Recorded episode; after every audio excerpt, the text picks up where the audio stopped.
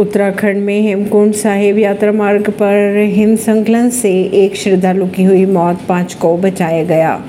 उत्तराखंड में हेमकुंड साहिब यात्रा मार्ग पर अटल कोटी में रविवार को छह श्रद्धालु हिम संकलन की चपेट में आ गए जिनमें से एक महिला की मौत हो चुकी है जबकि पाँच अन्य को बचा लिया गया है। महिला श्रद्धालु की पहचान कमलजीत कौर के तौर पर की गई। हादसे के दौरान सभी लोग हेमकुंड साहिब के दर्शन कर कर लौट रहे थे। भागलपुर का पुल सही से नहीं बन रहा तभी बार बार गिर रहा है। पुल का एक, एक हिस्सा गिरने पर सीएम ने कहा बिहार के भागलपुर में निर्माणाधीन पुल का हिस्सा गिरने से मुख्यमंत्री नीतीश कुमार ने कहा कि 2014 से काम शुरू हुआ था, लेकिन इतनी देर क्यों हो रही है, अब तक पता नहीं चल पा रहा है।